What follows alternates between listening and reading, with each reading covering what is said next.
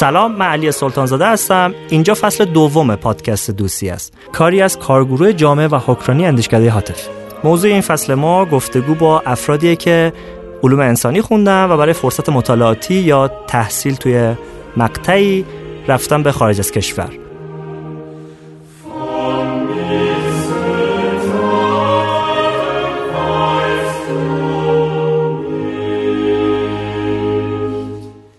ما با این افراد در مورد تجربه زیستشون تو اون کشور صحبت میکنیم، در مورد مردم اون کشور، همچنین در مورد تجربیات آکادمیکی که اونجا داشتن صحبت میکنیم، اینکه چه تجربیاتی توی دانشگاه کسب کردن، چه فضای اونجا حاکم بوده. و مسئله دیگه که باشون صحبت میکنیم در مورد رشتهشونه و موضوع تزی که در موردش کار کردن و اهمیتی که این موضوع تز میتونه برای جامعه ما داشته باشه. تمام این افرادی هم که ما توی قسمت‌های مختلف فصل دو باشون صحبت می‌کنیم کسانی هم که مؤسسه حامی ازشون حمایت کرده برای اینکه به خارج از کشور برن برای فرصت مطالعاتی یا تحصیل توی مقطع. مؤسسه حامی مؤسسه‌ای که برای پیشرفت علوم انسانی در ایران فعالیت می‌کنه. قصد ما توی این فصل اینه که علوم انسانی رو بیشتر معرفی کنیم به مخاطبمون و همچنین از اهمیت علوم انسانی در ایران بگیم.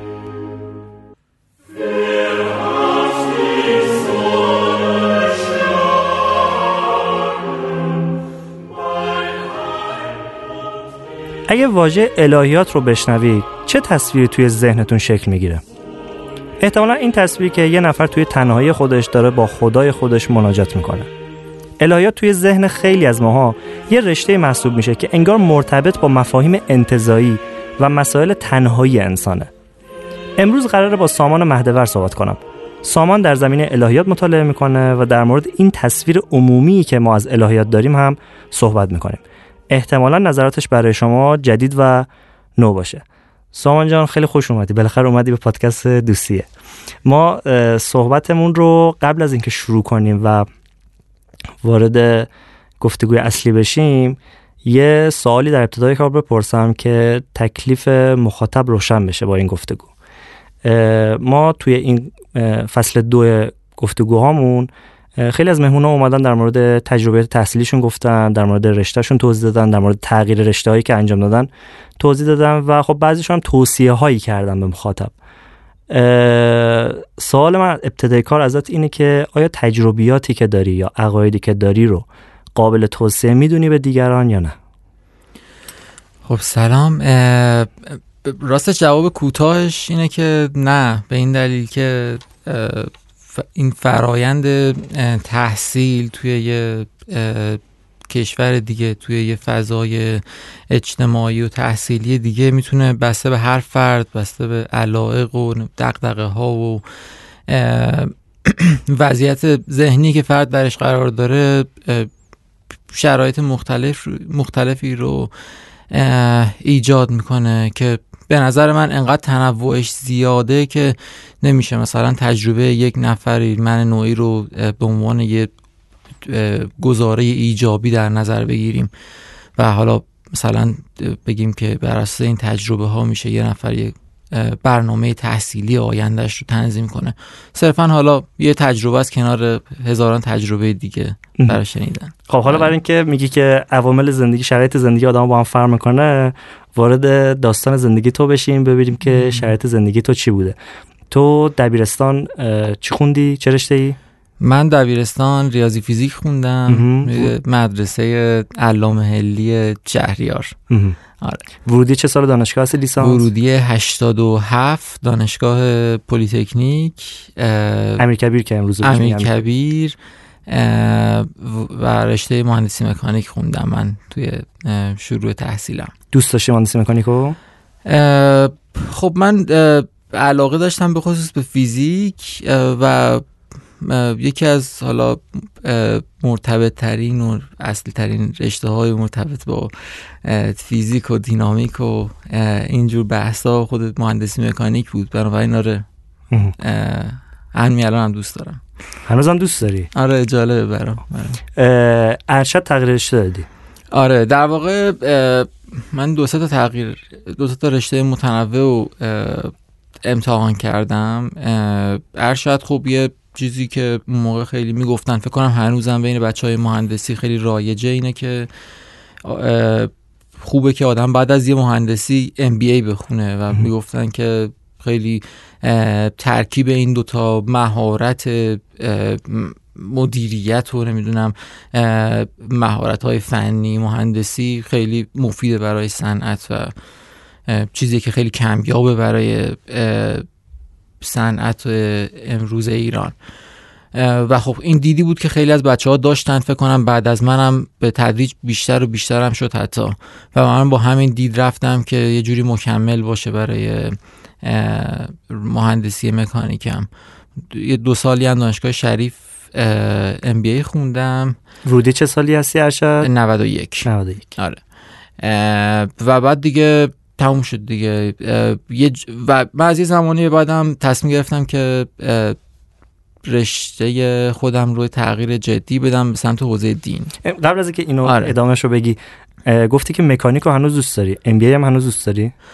ام بی ای هم خب یه شهودهایی به من داده که اون شهودها همین الان هم تو زندگیم دارم استفادهشون میکنم و جنبه هایش برام جالبه. ام بی ای خب یه کمی چون رشته بازاری تریه خیلی برام هویتی نشده هنوز و آره، ولی خب واقعا اثر خودش تو زندگی شخصی و کاری و اجتماعی حتما گذاشته. البته با احترام به همه کسایی که ام بی ای میخونن دیگه. صد درصد. آره. خب بریم سراغ این که گفتی که رفتی سراغ دین. چه رشته‌ای خوندی؟ اه من اه رشته فلسفه دین رو انتخاب کردم برای تحصیل. اونجا من یه موقعی با دکتر کشفی دانشگاه تهران یه صحبتی داشتم و ایشون خیلی منو ترغیب کرد به اینکه فلسفه دین بخونم. گفتن که شما اگر میخوای تو حوزه دین درس بخونی و به روش فکر عقلانی در حوزه دین مطالعه کنید، رشته فلسفه دین احتمالاً بهترین گزینه است برای تحصیل در ایران. منم بر همین مبنا دیگه تصمیم گرفتم که فلسفه دین انتخاب کنم و کنکورش رو بدم و اینطور شد دیگه. یادت چیا گفته بودی تو اون دیداری که با دکتر کشفی داشتی که گفت که فلسفه دین برای من؟ اون موقع خب خیلی دو به شک بودم بین مثلا یه سری رشته های شبیه وجود داشت دیگه، بین مثلا ادیان و عرفان، نمیدونم علوم قرآن و حدیث، خود همین فلسفه دین، حتی فلسفه فلسفه غرب. بین اینها خب مردد بودم و چالش هایی هم داشتم دیگه. مثلا من میدونستم که فلسفه دین بیشتر با نگاه فلسفه تحلیلی تدریس میشه توی ایران و خب من خیلی بیشتر به فلسفه قاره‌ای علاقه‌مند بودم. فلسفه تحلیلی یه کمی نگاه ریاضیوار و دو تا چهار تایی به نظر من به گزاره‌های فلسفی. خیلی موافقم. آره. با احترام به همه کسایی که فلسفه تحلیلی کار میکنن. آره صد درصد. ولی خب لااقل من اون موقع علاقم این بود که یه کمی نگاه قاره‌ای داشته باشم حالا تو اون دوره تحصیلم. ولی با این حال دیگه جنبندی میشد که احتمالاً اون نگاه روش شناسانه به پدیده دین رو جایی بهتر از فلسفه دین نمیتونم دنبال کنم. یه توضیح کوچیک در مورد فلسفه تحلیلی دادی، اگه میشه یه توضیح کوچیک هم در مورد فلسفه قاره‌ای بده، چون ممکنه که خیلی از مخاطبای ما فرق این دوتا رو ندونه. نگاه فلسفه قاره‌ای به پدیده دین خب خیلی زوایای مختلفی درش وجود داره. اون زاویه خیلی سخت مختلف داره توش که دقیقاً حالا اون زاویه که من خیلی اون موقع علاقه‌مند بودم بهش، از مثلا پرسپکتیو نویسنده های هرمنوتیک مدرن بود، افراد مثل گادامر و سرلو اینها، که دیدگاهشون این بود که ما دین رو باید همون شکلی که در تجربه زیسته انسان پدیدار میشه به نوعی مجددا منکشف کنیم بر خودمون، یا سعی کنیم که یک بار دیگه دین رو به همون شکلی که در تجربه ما ظاهر شده بفهمیم و اون رو یک بار دیگه وسیله قرار بدیم، مثلا برای فهم مجدد وحی، فهم مجدد مثلا پیام الوهی در تاریخ. یک کمی این مسائلی که در اون فکر شناور فکر دینی برای مثلا فهم این پدیده ها و زیاد در قید و بند این نیست که حالا صغرا کبرای خیلی منطقی و دقیق بچینیم به سبک حالا فلسفه تحلیلی. آره من اون موقع خب خیلی علاقمند بودم به همین حوزه های هرمنوتیک مدرن و اینها، برای همین خیلی دوست داشتم سنت قاره‌ای رو دنبال کنم، ولی خب حالا اون موقع نبود خیلی هم، ولی خب تجربه خوبی بود به هر حال برام فلسفه دین. تو یه سری دغدغه‌های اجتماعی هم داشتی در این که رشته و گرایش تو تغییر دادی؟ آره آره حتما. اصلا ما دوره‌ای که دوره تحصیلی مکانیک من خب خیلی گره خورده بود به وقایع هشتاد و هشت توی حالا دانشگاه امیرکبیر هم بودیم و اون موقع خیلی برای من مسئله دین مسئله پررنگی شد، کلا به نظرم برای همه جامعه ما مسئله پررنگی بود. یکی به دلایل سنتی، اینکه ما دین یه حوزه‌ایه که در موضوع دولت ما مهمه، در موضوع ارتباط فرد و خانواده مهمه، در ارتباط فرد و جامعه مهمه، می‌دونم در تکثر اص... یکی از مهمترین تکثرهای اجتماعی ما تکثر دینی بین افراد و گروه هاست و خلاصه به نظر من دین خیلی موضوع خیلی موضوع حیاتیه در فضای اجتماعی ما. خب این توی شرایطی مثل هشتاد و هشت خیلی بیرون زد، خیلی به مسئله داغ‌تری تبدیل شد، از این جهت که حالا باید ما انگار یه بازنگری کنیم در فهممون از دین نسبت به بقیه پدیده‌های روز انسانی که درش درگیریم. یه جا داشتی واژه انگلیسی به کار می‌بردی، سریع واژه تو فارسی کردی. خواست بگی کریتیکال. خیلی خیلی ممنونم که واژه فارسی گفتی. توصیه اینه که بیشتر حالا واژه فارسی بگیم تا اونجا که ممکنه. چه روی چه موضوعی کار کردی تو دوره ارشدی که فلسفه دینه؟ اما که چه دانشگاهی بودی؟ دانشگاه تهران بودم. دانشگاه تهران بودی نود و چهار. نود و چهار بله. خب رو چه موضوعی کار کردی؟ من اون موقع خب مسئله اصلی علاقم حوزه امید شد در الهیات. کلا من یه مقدمه پیشینی هم به نظرم خوبه بگم که حتما. نگاه فلسفه دینی به پدیده دین لااقل به اون شکلی که در سنت فلسفه تحلیلی مطرح میشه این خیلی گره خورده با مسئله شر. مسئله شر چیه؟ مسئله شر اینه که ما با وجود شروری که در جهان هستن و به نظر غیر ضروری میان و در بعد و هم به نظر میرسه که چرا اصلا خدا باید چنین جهانی که اینقدر پر از شر هست رو خلق کرده باشه، سخته که بتونیم همچنان به همون باورهای سنتی دینی پایبند بمونیم و معتقد. نگاه فلسفه دینی به مسئله شر خیلی تمرکز داره و جدی میگیره این بحث رو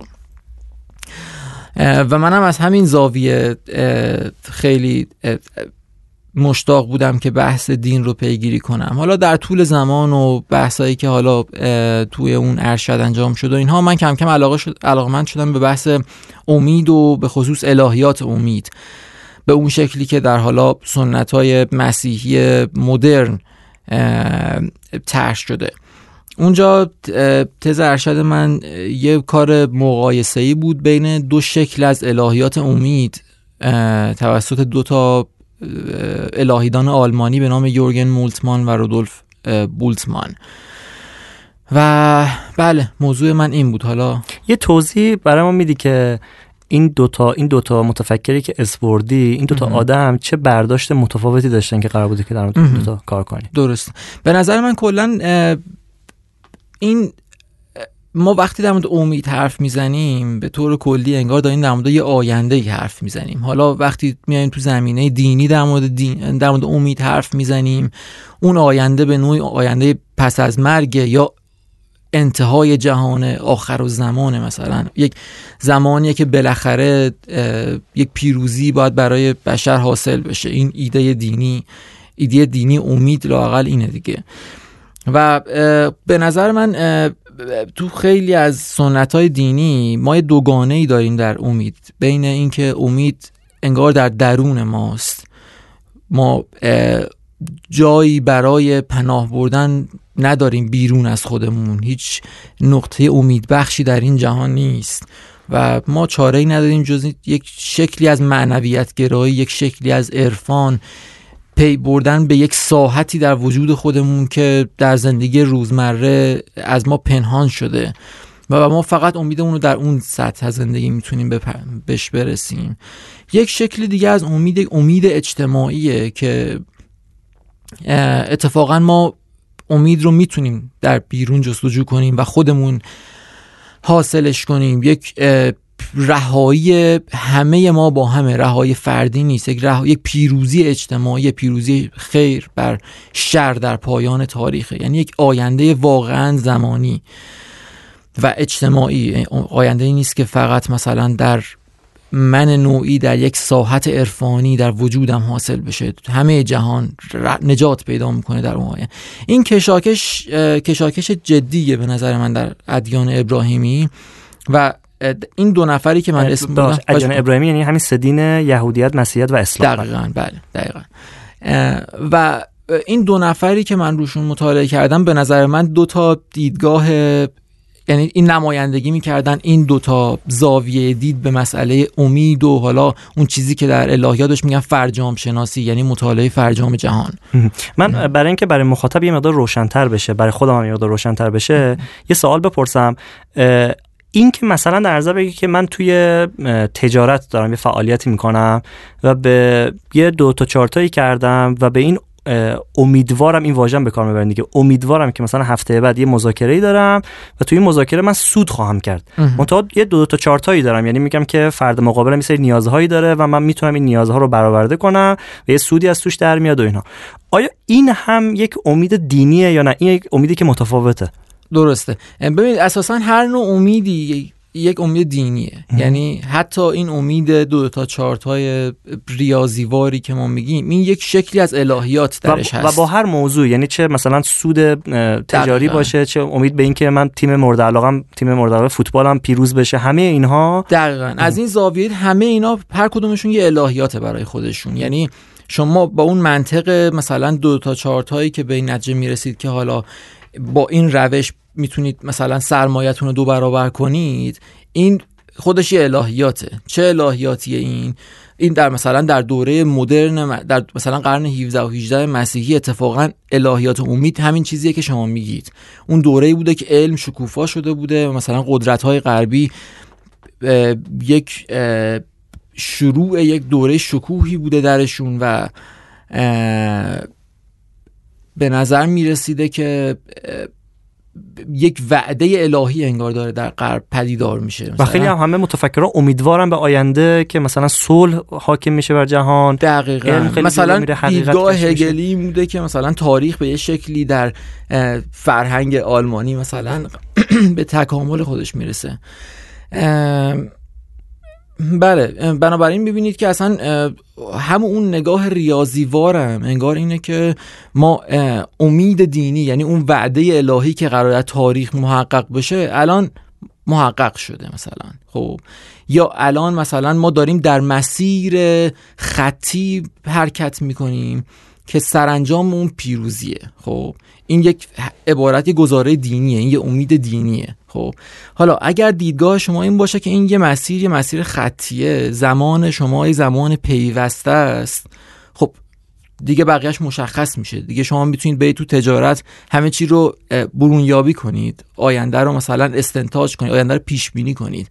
بنابراین میبینید که مثلا از یک گزاره کلی الهیاتی که زمان خطیه، ما داریم به سمت تحقق وعده الهی میریم، اینو شما میتونید استنتاج کنید ازش یه مثلا یه گزاره خیلی کاربردی روزمره به دست بیارید. کما اینکه غربی‌ها این کارو تو قرن هفدهم و هجدهم کردن، ولی خب مثلا بعد از جنگ‌های جهانی این فروپاشی، دوچار فروپاشی شد. یعنی به این نتیجه رسیدن که نه، اتفاقا ما لزوما در یک مسیر خطی به سمت تحقق وعده خدا نیستیم، انگار زمان به اون شکل خطی و تر و تمیز نیست که ما حالا بتونیم قدم به قدم جلو بریم و در نهایت وعده خدا محقق بشه. ما این وضعیت نمیشه، یک انگار که وعده خدا در برخلاف جریان تاریخ قرار محقق بشه، نه در راستای. بنابراین یک شکل جدیدی از الهیات اصلا مطرح شد. حالا سوال بعدی این بود که رابطه تا آخر زمان با تاریخ چیه؟ یه مسئله بود و خب جوابای مختلفی هم براش ایجاد شد.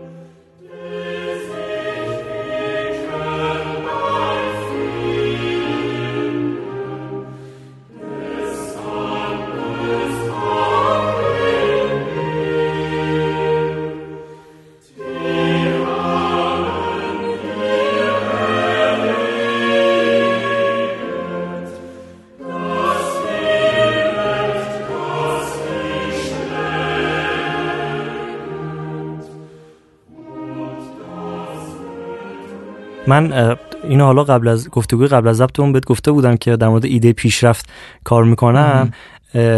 فکر میکنم که این ایده پیشرفت یا مفهوم پیشرفت خیلی نزدیکه به این بحث امید و این این دو تا مقطع تاریخی هم که تو اسپوردی، یعنی که قرن هفده و هجده و یکی بعد از جنگ جهانی دوم و اول، جفتش هم توی مسئله پیشرفت هم خیلی پررنگ. از این جهت که تو قرن هفده و هجده وقتی از خیلی از این متفکران میپرسیدیم که آیا بشریت در طول تاریخ پیشرفت کرده، پاسخ عموما بله بود و تازه داره مدرنیته شکل میگیره و آدم ها خیلی امیدوارن.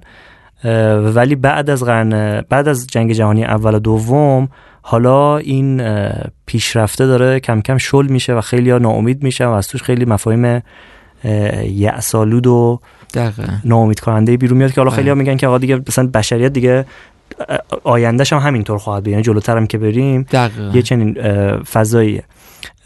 بریم سراغ رشته بعدی و دانشگاه امه. بعدی بعدش کجا رفتی؟ من خب توی این تز ارشدی که داشتم خیلی بیش از گذشته علاقمند شدم به آثار همین آقای یورگن مولتمان که حالا دیدگاه اصلیش یا یکی از حالا دیدگاه‌های پایه‌ایش روی مفهومیه به نام اکیومنیزم، یعنی شالا شما میتونید ترجمه کنید به نوعی وحدت ادیان یا مثلا همگرایی ادیان. این مال چه قرنیه این آدم؟ همین الان زنده است. زنده است. یعنی خب خیلی سنش زیاده ولی خب به هر حال زنده است. و آره من خیلی علاقمند شدم به این بحث که حالا یعنی این زاویه رو ما داشته باشیم در دین، که الانی که ما در این دنیا زندگی میکنیم که دیگه مثل گذشته اینطور نیست که هر جامعه توسط یه دین مشخص نمایندگی بشه یا مثلا یک نماد دینی داشته باشه هر جامعه. الان دیگه این شکلی نیست. الان در هر جامعه یک تنوعی هست از افرادی که به ادیان مختلف باور دارن، از افرادی که اصلا کلا باور دینی ندارن، خدا رو باور ندارن اصلا. در این تنوع دینی به معنای عام خودش حالا مسئله اینه که چطور میشه که ادیان مختلف بتونن کنار همدیگه زندگی کنن، بتونن مبانی مشترک اجتماعی برای خودشون پیدا کنن. اصلا ادیان مختلف چه شکلی میتونن به یک مبنایی تبدیل بشن برای اینکه گروه‌های مختلف دینی بتونن با هم همکاری داشته باشن.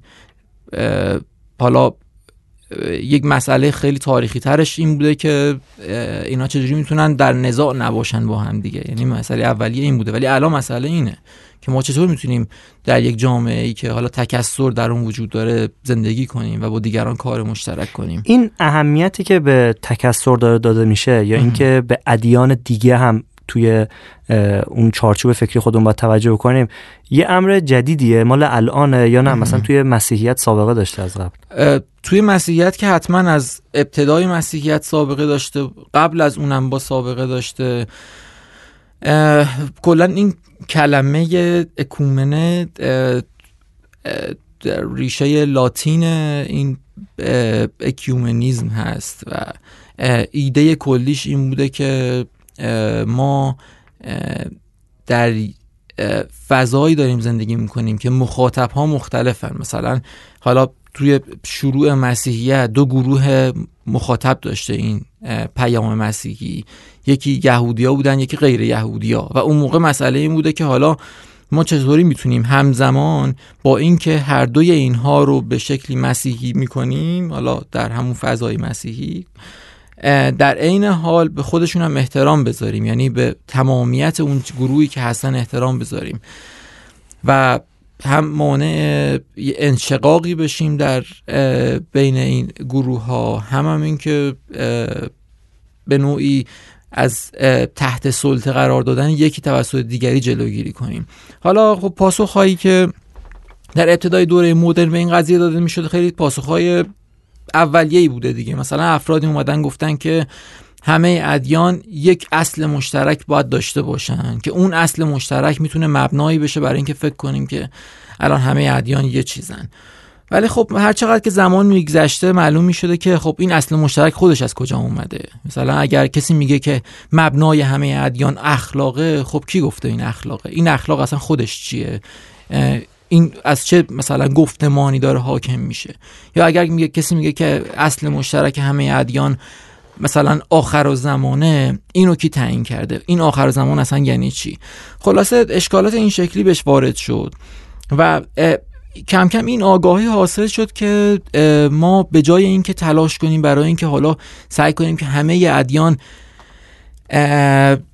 به نوعی دیگه دین کلی تری بهشون بار بشه، همه ادیان همونطور که هستن پذیرفته بشن و ما سعی کنیم که فضایی باز کنیم در ذهنمون در این جهان برای اینکه هر کس هر دینی رو اونطور که بهش باور داره بپذیره و بهش ایمان داشته باشه، ولی در زندگی اجتماعی در عین حال بتونیم با هم کار کنیم و دغدغه‌های اجتماعی و دغدغه‌های معاصر این جهانی رو مستقل از ادیانی که بهشون باور داریم هم همزمان پی بگیریم.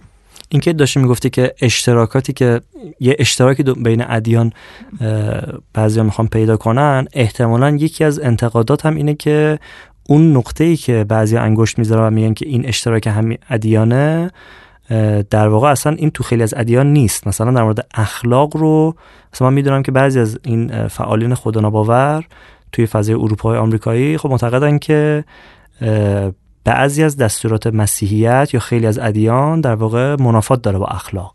مثلا یه مثالی که من یادمه از سام هریس که یکی از همین خداناباورای معروف حال حاضره میگفت که مثلا بردهداری، ما امروز همه این رو یک عمل ضد اخلاقی میدونیم، در حالی که ما هیچ جایی از مثلا کتاب مقدس نمیبینیم که مثلا یه جمله علیه آره بردهداری مثلا نه شده باشه بگن که این کار رو انجام ندین. یعنی از نظر روش شناختی کلا الهیات، یعنی این شکل از الهیات میگن برعکس کرده کار الهیات. تا قبل از این متعله‌ها کاری که میکردن این بود که از اصول انتزاعی دینی شروع میکردن، مثلا از باور به خدا، نمیدونم باور به رابطه خدا با خلقت، و کم کم شروع میکردن از اون کلیات استنتاج میکردن جزئیات رو. خب یعنی اول مثلا خدا رو اثبات کنن، حالا اثبات هم که باز متعله‌ها شاید خیلیشون انجام نمیدادن، صفات خداوند رو بعد نسبت به خداوند با جهان از کلی به جزئی حرکت میکردن. اتفاقی که در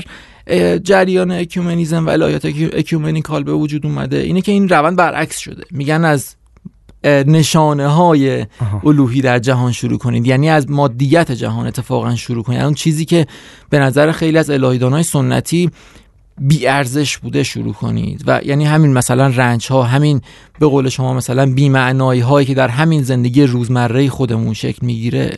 و حالا برید سراغ دیندارها، ببینید اینا چه جوری، دنیای اینا چه شکلیه، اینا چه شکلی میتونن بین اون ایمانی که دارن ازش پاسخهای اگزیستانسیال زندگیشون رو میگیرن و حالا این تجربه های ناخوشایند روزمره چطور جمع میکنن. آیا میشه مبنای مشترکی شکل داد برای اینکه اینا با هم کار کنن، کنار هم دیگه بتونن زندگی بهتری داشته باشن، بتونن بهتر با شر مبارزه کنن در جهان یا نه؟ یه چیزی که خیلی به نظرم تو توضیحات کلیدیه اینه که انگار انگار که قرار کسایی که تو این زمینه دارن کار میکنن پس ذهنشون همیشه این مسئله شر باشه و این مسئله شر رو بخوان حل کنن. تو مسئله شر رو توضیح دادی، حالا من یک بار دیگه منم بگم برای مخاطبایی که شاید این مقدار ناآشنا باشن با فضا. مسئله شر به این صورته که این مشکلات و گرفتاری‌هایی که تو زندگی همه ما وجود داره و بعضیشون خیلی بزرگه، مثلا ممکنه که زلزله بیاد و کلی بچه کشته بشن یا جنگی انجام بشه، خیلی از بیگناهان کشته بشن. افراد دیندار عموما این سوال براشون پیش باید بیاد که اگر این جهان رو خداوندی هم خیر و هم دانای مطلق و هم توانای مطلق هست، چرا باید جهانش انقدر پر از مشکلات و گرفتاری و درد و مشکلات باشه برای آدم مختلف؟ و خب این خیلی‌ها رو باعث میشه که حتی از دین خارج بشن و بیدین بشن. تو من به نظرم مسئله شر شاید مهمترین مسئله‌ای که یه دیندار اگه بهش پی ببره باش روبرو میشه. قبول داری اینو؟ یا اساساً مسئله شر مهمترین مسئله هر دین مونوتئیست یا یگانه انگاره. خب توی ادیانی که به شکلی به یک دوگانه الوهی باور دارن، مثلا خدای خیر و خدای شر، این مسئله حل شده است. یعنی مثلا ادیان اسطوره‌ای و اینها که تکثر خدایان داشتن، اینا میگفتن خب اگر الان یه رنجی وجود داره، لابد مثلا خدای شر بر خدای نور مثلا پیروز شده و این مسئله حل شده بوده اون موقع. ولی در فضای ذهنی ادیان ابراهیمی خب این مسئله جدیه، یعنی اگر یک خدا هست پس چرا شر وجود داره؟ و اینجا این مس... اینجا انگار یه جستجویی برای فهم تصویری که انگار جای پنهان شده در ذهن شکل میگیره. شما میتونید بگید که نه اصلا مهم نیست برای من، میتونید بگید که مثلا خب اب نداره، این شر رو من به تعویق میندازم، یه آخرتی از همه اینا جبران میشه. ولی خب اینها هر در طول تاریخ لااقل نشون داده شده که بعضی وقتا این جوابای منطقی و دو تا چهار تایی به درد زندگی روزمره دیندارها نمیخوره. مثلا شما اگر یک رنج شدیدی رو به صورت بلاواسطه تجربه کنید، مثلا کشتار یک انسان و کشتار یک کودک و بلاواسطه تجربه کنید، انقدر این از نظر روانی تکان دهنده است و عمیق اثرش روی شما که شما هم هر چقدر بخواید به این فکر کنید که حالا اب نداره در آینده اینا مثلا تو آخرت عذاب می‌بینن، انگار مسئله حل نمیشه. انگار اون چیزی که از ذهن انسانی در در جستجوی اون هست، یک پیدا کردن یک تصویر دیگری از خداست. انگار مثلا این تصویری که ما از خدا داریم تصویر خ... کاملی نیست. انگار ما باید تلاش کنیم که فهممون از خدا رو مورد پرسش قرار بدیم. آیا ما جایی در پیدا کردن در تصور خدا دچار مشکل بودیم که الان این ناسازگاری رو میبینیم یا نه؟ جواب الهیدانای معاصر مسیح اینه که بله، ما تا حد زیادی این, ف... این تصویری که از خدا داریم تصویری که یونانی‌ها بهمون دادن و از مثلا تورات و انجیل و اینها بیرون نیامده. این تصویر مثلا ارسطویی از خداست، اون خدای مقتدری که همه چیز داره از اون نشأت میگیره. خب معلومه که دوچار مسئله شر، مسئله بحرانیه براش. این الهیدانا میگن نه، شما اگر برگردید به مثلا همین تورات و انجیل، اتفاقا میبینید که تصویر در نقاط مهمی در تضاد با اون تصویر یونانی.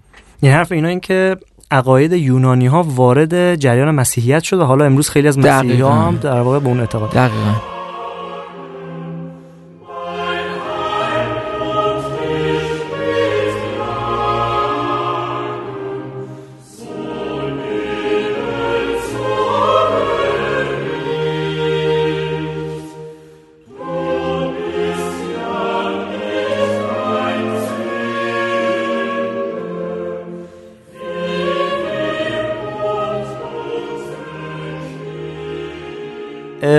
این الهیات همگانی که داری در مورد صحبت میکنی، در مورد سنت مسیحی حرف زدی، آیا میشه نشونه های ازش رو توی سنت اسلامی هم پیدا کرد؟ صد درصد. ببینید کلن ممکنه که حالا به این عنوان مطالعات کمی شده باشه. مثلا همین الان مطالعات جدیدی داره انجام میشه روی این که چشمنداز قرآن یک چشمنداز اکیومنیکاله.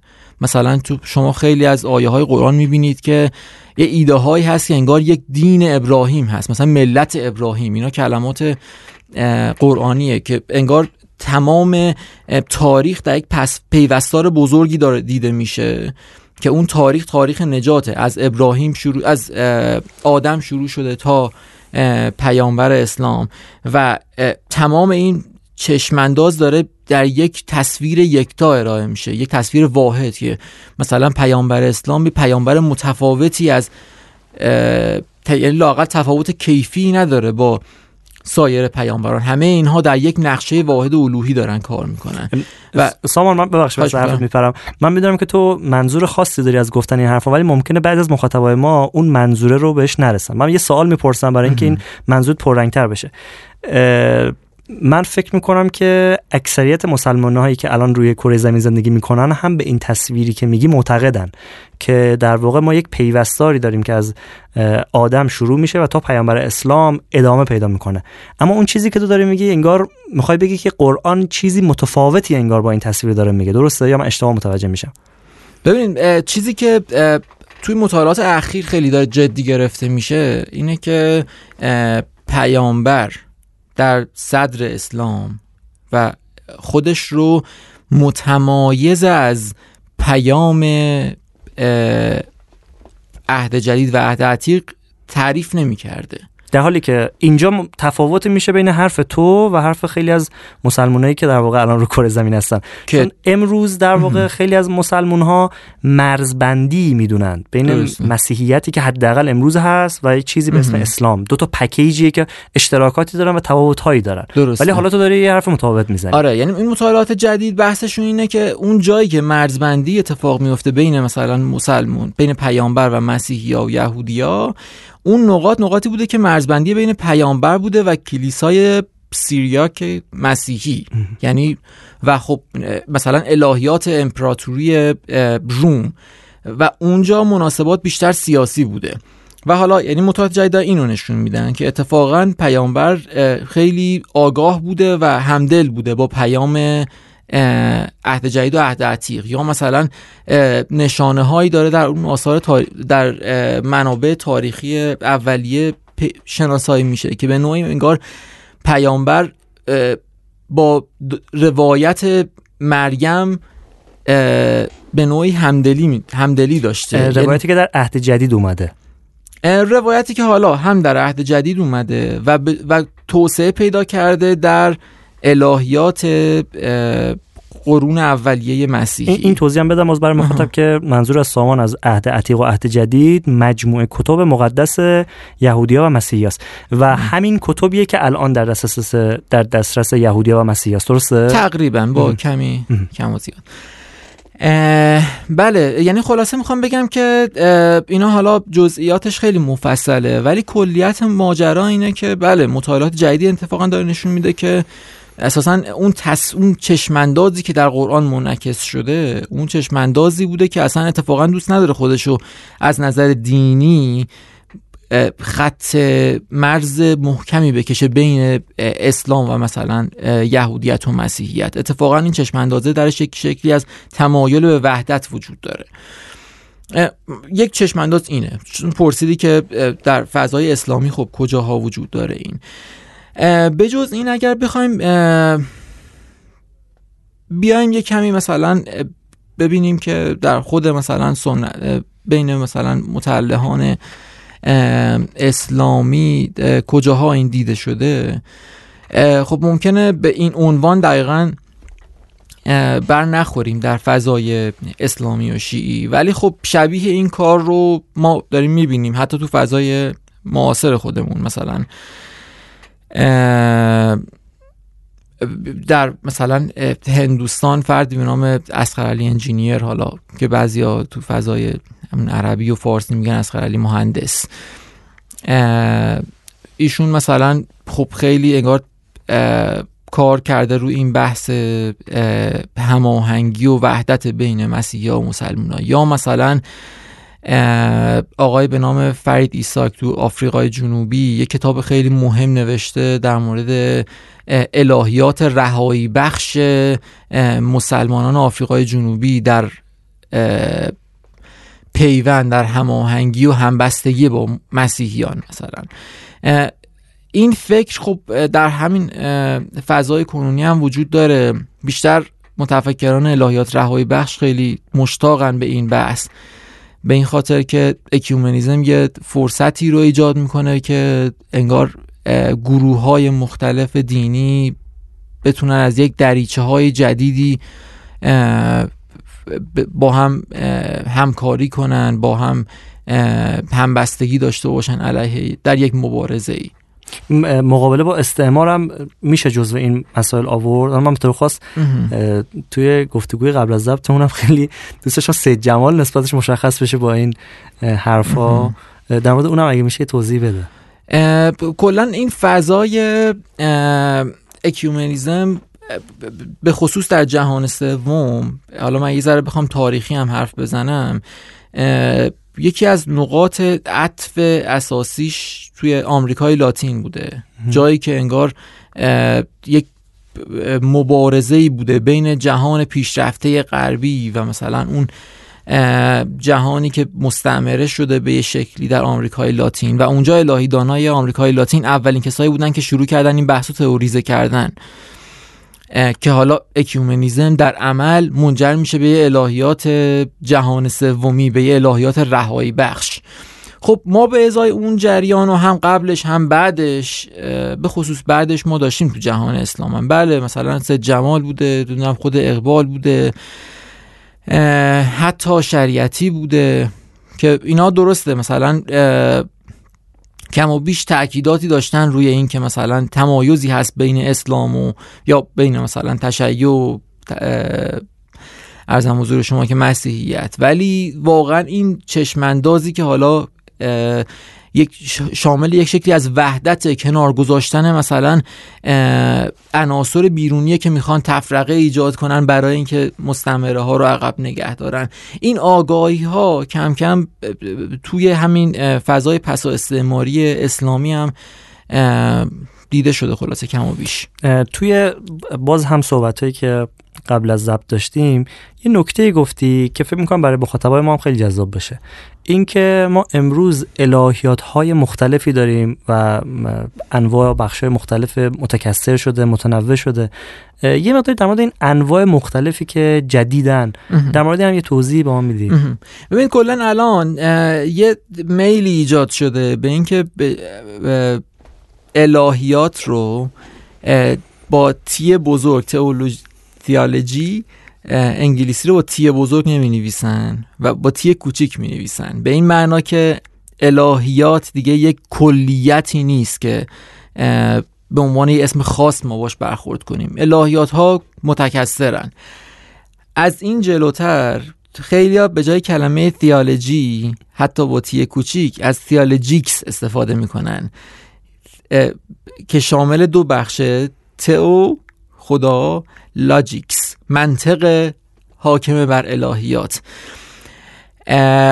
و کلا ایده چیه؟ ایده اینه که ما در تجربه زیسته خودمون، حتی اگر متعلق نباشیم، حتی اگر بیدین باشیم، هر چی هر اتفاقی که بیفته یه حامل یک شکلی از الهیاتیم، در در زندگی روزمره خودمون، در عادی ترین تجربه های خودمون، در عادی ترین تفکرات خودمون همیشه الهیات های مختلف در جریانن. ایده کلی اینه. ولی حالا اگر بخوایم انقدری هم ریز نشیم روی موضوع و یک کمی مثلا فضای آکادمیک رو مشاهده کنیم و رو به معطوف به اون حرف بزنیم، باز ببینیم که تو جریان آکادمیک معاصر خیلی الهیات ها متنوعن. الان جریان الهیات به این سمت رفته که خیلی آگاه شده به پدیده‌های اجتماعی و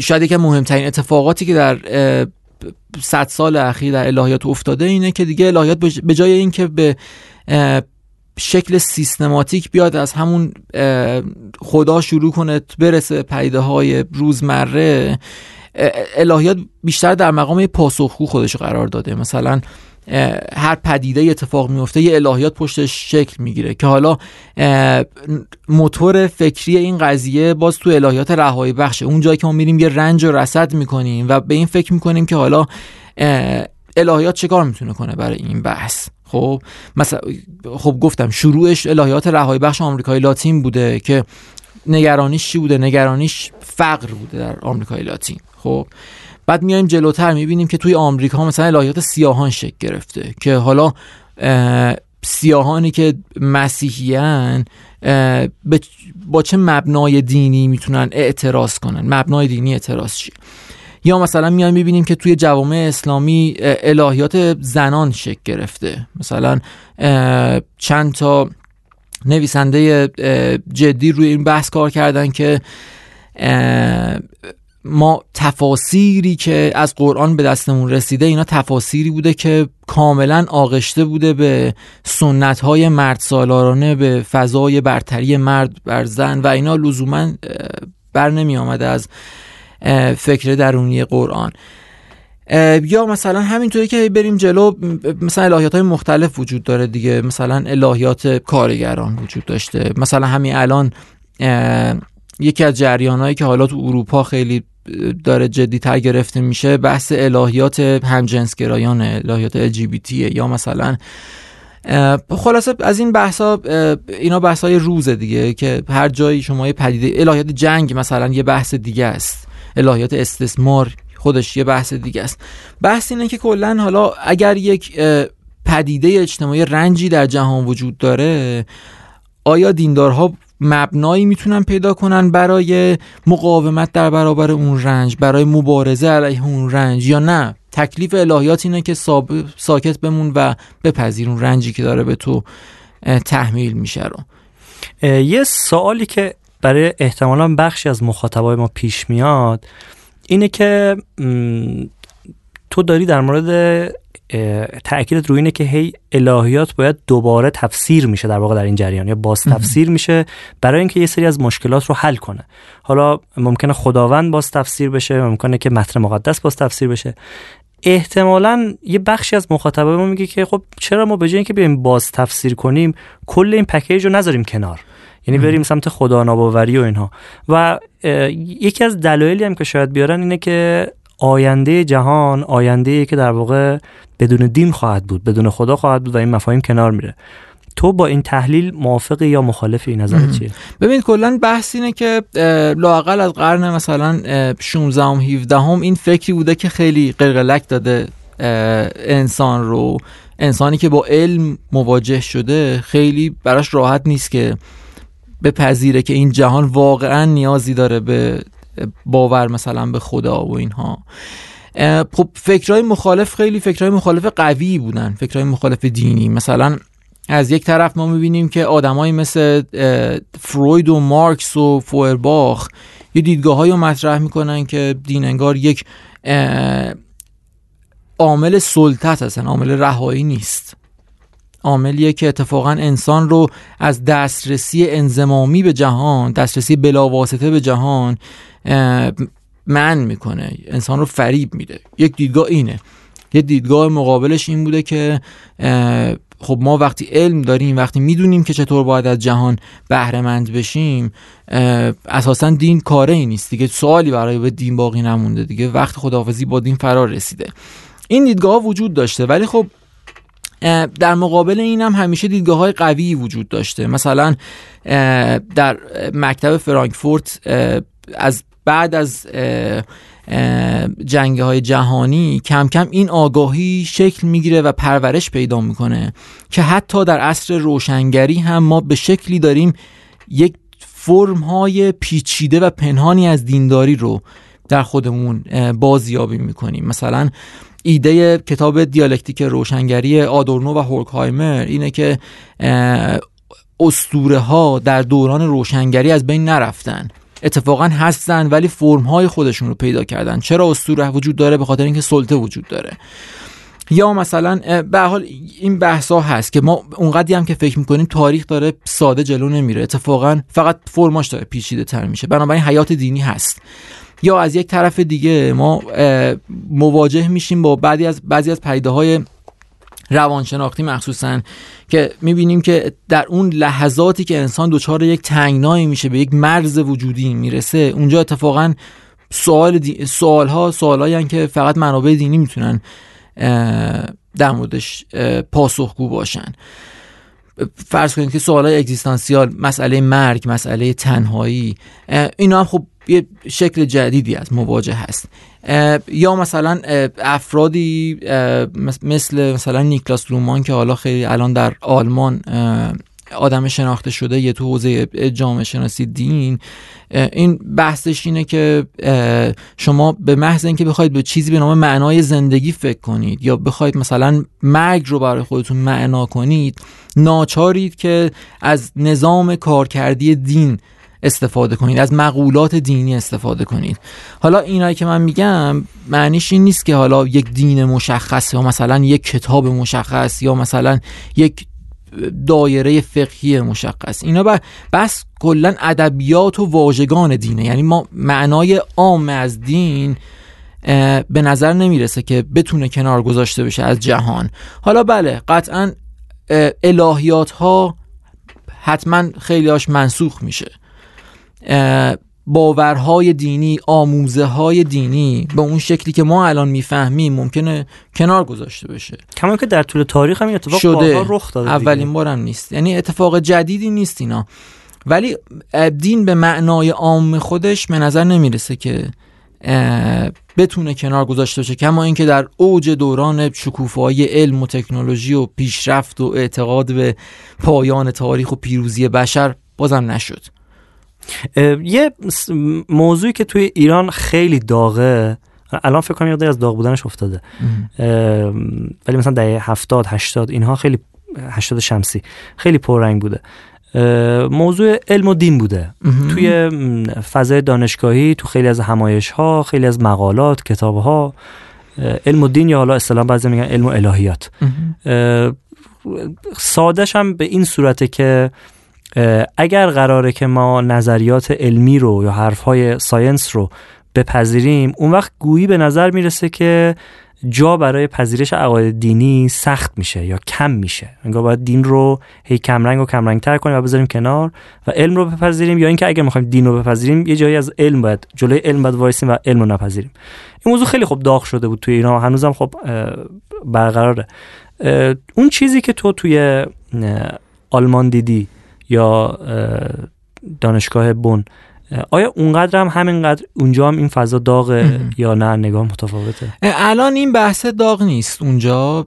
حالا من تحلیلم اینه که این بحث تموم شده توی اروپا. این این یه زمانی بحث داغ بوده، مثلا بعد از شکوفایی علم در غرب اینا خب بحث‌های اساسی بوده دیگه، مثلا بحث خدای رخنه پوش یه جواب اولیه بوده، مثلا یک کسایی اومدن گفتن که خب ما درسته که علممون داره هر روز چیزای جدیدی رو میفهمه و عرصه رو بر دین تنگ میکنه، ولی خب همیشه چیزایی هست که ما نمیدونیم و اونا رو دیگه باید به خدا بسپریم. در واقع اون رخنه های دانش ما رو، اون سوراخ های دانش ما رو خدا جاش میذاشن خدا. آفرین، دقیقاً دقیقاً هر چیزی که ما نمیتونستیم تحلیل کنیم. ولی خب کم کم یه دیدی به وجود اومد که خب علم که به نظر میرسه که تقریبا یا الان داره مسئله رو حل میکنه یا بالاخره در مسیر حل و فصل این هاست و این نگاه جواب ساختاری نداره. کم کم تصور من اینه که این بحثا به یه نقطه همگرایی رسیده که ما بپذیریم که دین ساحت خودش رو داره و علم هم ساحت خودش رو داره. دین دیگه پذیرفته که خودش رو درگیر مسائل و چالش‌های علمی نکنه. یه جاهایی هم می‌بینیم که هنوز اونجا هم مسئله هست دیگه، مثلا تو همین بحث کرونا خب چالش باز به وجود اومد بین مثلا گروه‌های دینی مثلا توی آمریکا و مثلا متخصصان پزشکی که حالا ما تکلیفمون با کرونا چیه، بین علم و دین باید چیکار، چجوری ما آشتی برقرار کنیم. ولی این چالش ها معمولا خیلی موقته و خیلی جدی نمیشه. اون تفکیک، اون تقسیم کار بین دین و علم که حالا یکیشون باید به این فکر کنه که جهان چطور کار میکنه، یکیشون باید به این فکر کنه که جهان چرا اصلا حاصل شده، پاسخهای وجودی بدی به جهان بده. این تقسیم کاره انگار پذیرفته شده و دیگه مثلا دین خیلی وسوسه آنچنانی نداره برای اینکه حالا بیاد سعی کنه که وارد بحثای علمی بشه و در خودش هم مثلا این توانایی رو نمیبینه. سامان، سوالای من تموم شد. اگر حرفی یا نکته‌ای مونده که میخوای بهش اشاره کنی تو پایان گفتگو میشنویم. نه، ممنون از همگی و امیدوارم خوب باشید، زنده باشی. من خودم خیلی لذت بردم از این گفتگو. منم همینطور. آره، بیشترم روی موضوع رشته موندیم، در مورد دانشگاه دیگه نپرسیدم، صحبت نشد. ممنون که به گفتگوی من علی سلطانزاده با سامان مهدور در پادکست دوسیه گوش دادید. آهنگی رو هم که توی این قسمت شنیدید و میشنوید اسمش هست، چند بار تمرین کردم این اسم بتونم بگم، و هات دیش زو گشلاگن، درست گفتم سامان؟